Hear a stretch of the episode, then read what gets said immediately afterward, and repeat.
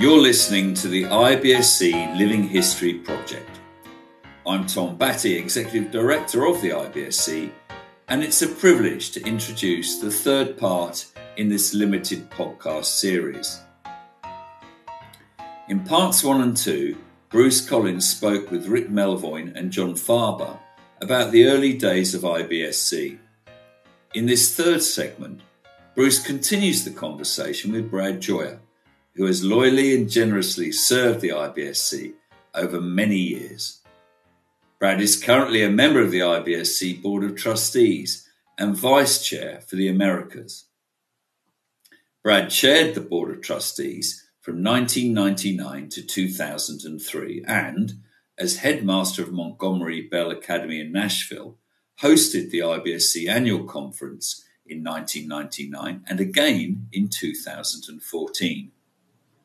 Brad also served as chair of the I B S C Programme Committee for many years. In June of this year, Brad will finish his tenure as headmaster of Montgomery Bell Academy that began in nineteen ninety-four. During this time, M B A has enjoyed notable achievements in academic pursuits, athletics, the arts, and annual giving. Close to Brad's heart has been the oversight of the growth and development of the school's physical environment. This has included the transformation of the school's Harding Road campus, the addition of ten acres at Sylvan Park, and the acquisition of one hundred fifty acres in McMinnville, Tennessee, that is now home to the school's observatory. Under Brad's leadership, M B A's reach has expanded beyond the borders of the United States, with exchange programs on five continents that send nigh on one hundred boys across the globe each year. Importantly, in addition to all that crosses his headmaster's desk, Brad also teaches advanced placement English to the boys of M B A. Prior to his arrival at M B A, Brad spent eighteen years at the Darlington School in Rome, Georgia, where he served in a variety of roles, including as a member of the English faculty, Director of Admission and Financial Aid, and Headmaster. Brad holds a B A in English from the University of the South, an M A in English from Middlebury College, and an M Ed Administration from West Georgia College. Brad, we thank you for participating in this project and sharing memories from your many years of involvement with and contribution to I B S C. Most importantly, we thank you for a truly mammoth contribution to I B S C and thence its member schools and most importantly, the boys they serve. Brad, thank you for joining me today. Uh, wonderful to speak to you about the history of I B S C and your involvements, particularly in those in those early years. And maybe we can kick off with this question. And I know you've been at Montgomery Bell for twenty-eight years, starting your twenty-ninth. Um, how long have you been involved with the I B S C? I have been part of the I B S C since nineteen ninety-four.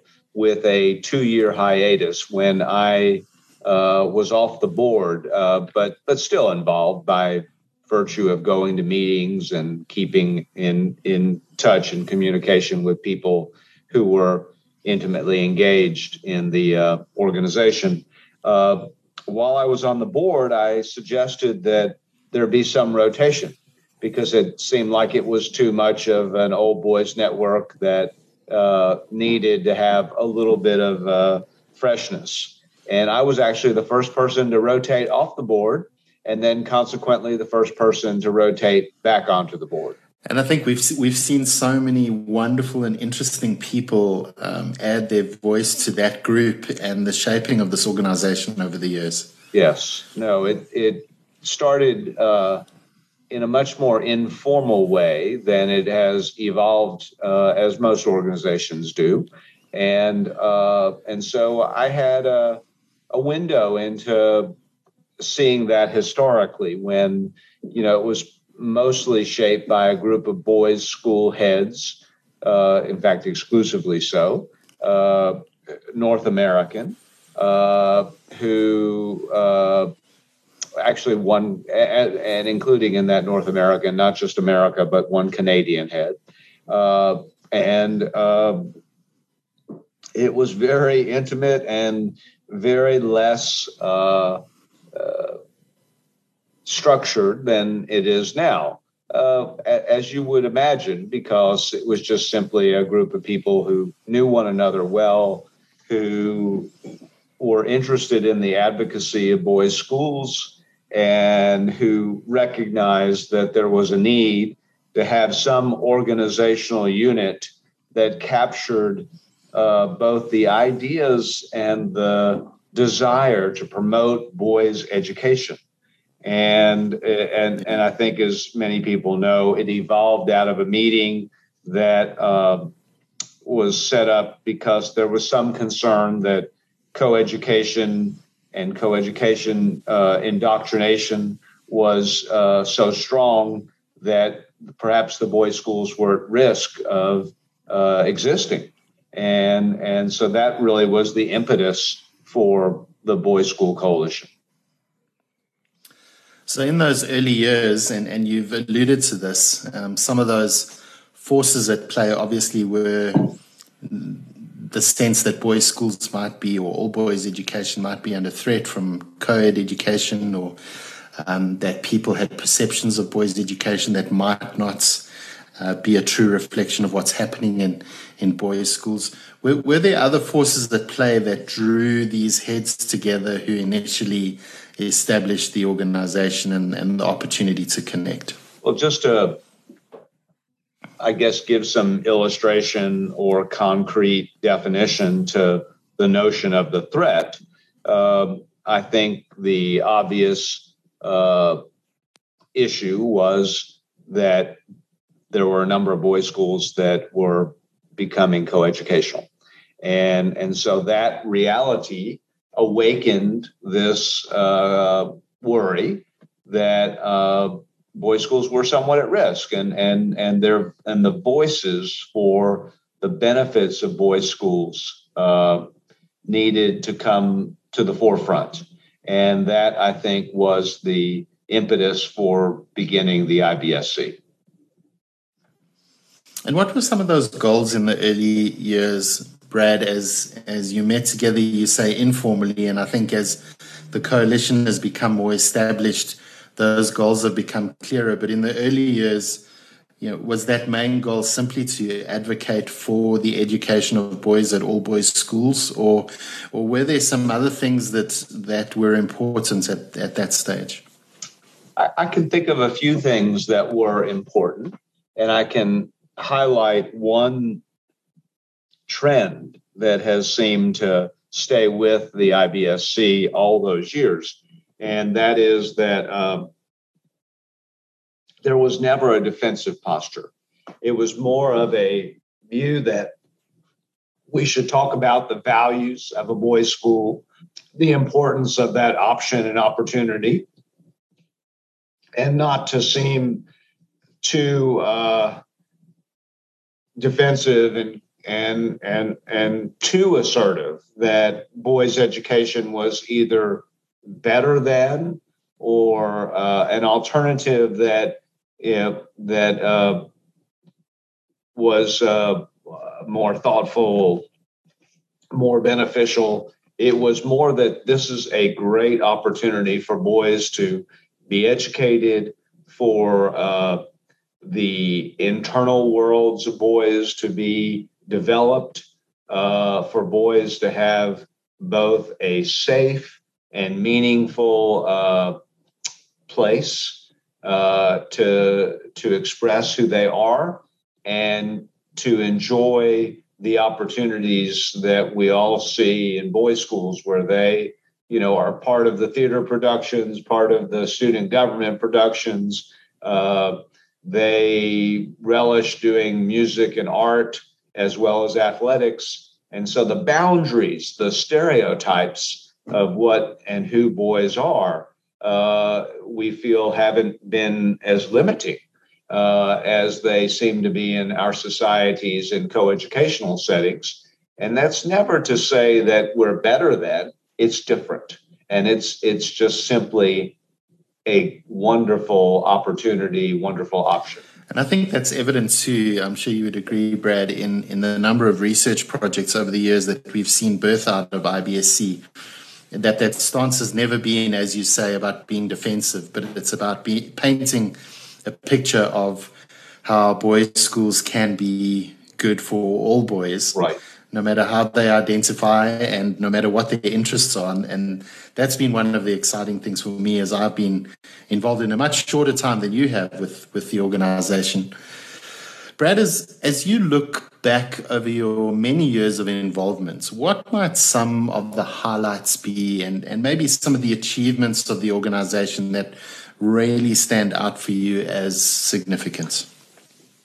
Almost since those beginning years, um, there was uh, a desire and embrace of the international world and, and story. And it it obviously was appealing to me uh, because I've created a lot of exchange programs uh, to say, this is a dimension I really like about the I B S C. Uh, this is part of who we are. We understand that whether you're in Japan or New Zealand or South Africa or Canada or South America, there is something that we all have in common, and there is something we can learn from one another. So very early on, you know, I, I even though Canada is part of North America, just traveling up to uh, Toronto, to Upper Canada College and kind of witnessing firsthand that there are great boys' schools that we can all learn from around the world was always and has always been important to me. And, and then going to Australia not long after that to Perth and being part of a boys' school conference early on in, in our history. That was important to me. Um, I got involved uh, not just early on in terms of, you know, the uh, the development of the I B S C, uh, but I was relatively early uh, as as a president of the I B S C. I think I was the third president, if I have that right. I think it was Rick Hawley and then Bruce uh, from the Town School, and then I was third. And my tenure was. was an interesting time period for a couple of reasons. First, uh, I think the expansion of the international programs and relationships uh, exploded somewhat. Um, secondly, uh, we had to sort out how to uh, change the office structure of the I B S C from being essentially the headmaster's office at University School, where Rick Hawley was, and his assistant as being the executive director, uh, to making it more formalized. And, and you know, that was not an easy uh, maneuver. I, there was a lot of nuance to trying to understand, you know, how do you wrest this situation out of Rick's office? Not that he was defensive or overprotective, but I think Ann, his assistant, was very engaged and enjoyed the relationship with the I B S C. And I knew at the time, as good as Ann was, that we needed uh, probably to professionalize the I B S C a little bit more. So that was not uh, probably the most fun I had in, uh, in being involved in the I B S C. But honestly, it was probably one of the most important things that I did. And I think lastly, we had to figure out uh, how to have this international relationship, but still to have the, the housing, the voting actually of the I B S C in America. And uh, I think we walked that tightrope carefully and, and, and, and successfully throughout the years. Uh, and, and I think we've done a better and better job, having had several individuals be the president of the I B S C who are outside North America. and having a number of obvious of trustees, obviously, who are outside and mandated now to be uh, beyond North America. So I, I, that was definitely part of my tenure and and, and storyline in being involved. Brad, I wonder in, in those early years, um, could you and others ever have imagined that I B S C would grow into the organization it is today, with the global impact it enjoys in boys' schools and in the lives of boys? The reach is is quite significant. Yes, and and uh, you know, I've probably had a certainly a glimpse of that, you know, both by traveling to Australia, to Perth, you know, a place that I, I knew from John Glenn's orbit around the the Earth was, you know, a, a significant uh, part of his travels, because, you know, it, you may recall that he Perth had sort of flashed their lights so he could see them. But it was my first trip to Australia, and it was, I think, an acknowledgement, uh, if not consciously, unconsciously, that, okay, this is an organization where we're going to have a lot of friends around the world.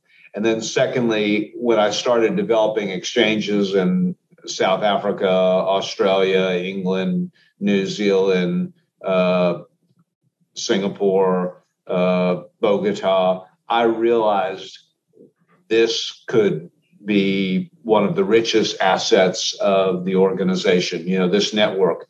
And I would probably say that that is still uh, underestimated and underdeveloped. I think we have a lot more ground to till and explore uh, with the international connections. And so if you think about those early years again of of I B S C, how, how would you say boys educators and leaders in boys' schools might approach the challenges and opportunities faced by boys' schools today based on the lessons that we've learned over the years um, as an organization? Well, if you, if you take, let's say, the race issues that have been so prominent and and troubling in the United States, and you think about what South Africa has gone through, or you think about what Australia and New Zealand have dealt with, with their uh, minority uh, groups, I think we can learn a lot from one another, and I think benefit from one another. You know, it was staggering for me, for example, to go to Soweto and see, you know, how the race issues, the museum there just looked like the nineteen sixties here. You know, it was no different. And I think it it speaks to the concept I spoke about earlier uh, of uh, there is a common uh, ground throughout the world.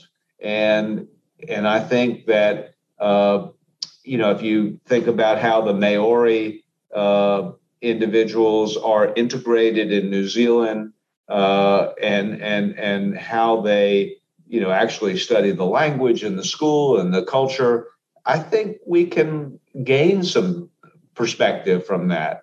Uh, and um, I, that's why I say I think there's more ground to till and to learn from. And, and I don't think we, I think we have a great road ahead uh, because of these international connections. Brad, it's been wonderful speaking to you. And, and I want to leave with one final question. And I think as someone who, who many look up to and have learned from, um, I wonder what words of encouragement you might have for current leaders and faculty in boys' schools around the world as they continue to, to face the challenge of, of educating boys in the current climate. I'd say the first topic is to continue to enjoy and to promote the benefits of being in a boys' school, and and not to to feel defensive uh, about all of the issues that certainly have plagued men and boys in recent years, uh, you know, feeling entitled, feeling uh, as if uh, boys have the upper hand. I think that the values of a boys' school uh, are very much focused on what we hope to promote at our school in terms of one of the ideals, which is, you know, what a gentleman is. a gentle man, somebody who is sensitive, somebody who is empathetic, somebody who is respectful, somebody who understands that gentleness, in fact, uh, is real strength, and real strength is gentleness. And I think that vulnerability is really important for boys. And I think we will, in fact, build better men if we all uh, work together to see that those values and to imbue those values in boys. I also think that there is a lot to learn from the I B S C, and I I believe that the research that you alluded to that we've done over the years has also been relatively untapped. In, in other words, I think there are so many good ideas that can be uh, utilized and implemented in our schools from that research that we have a treasure trove of intellectual property waiting for us to be uh, used and understood and taught and, and become the real professional development of a lot of our schools. And obviously, uh, what I said about the international connections, I think uh, we will be better people because we understand the world, appreciate it, and feel part of it in ways that are tangible and meaningful.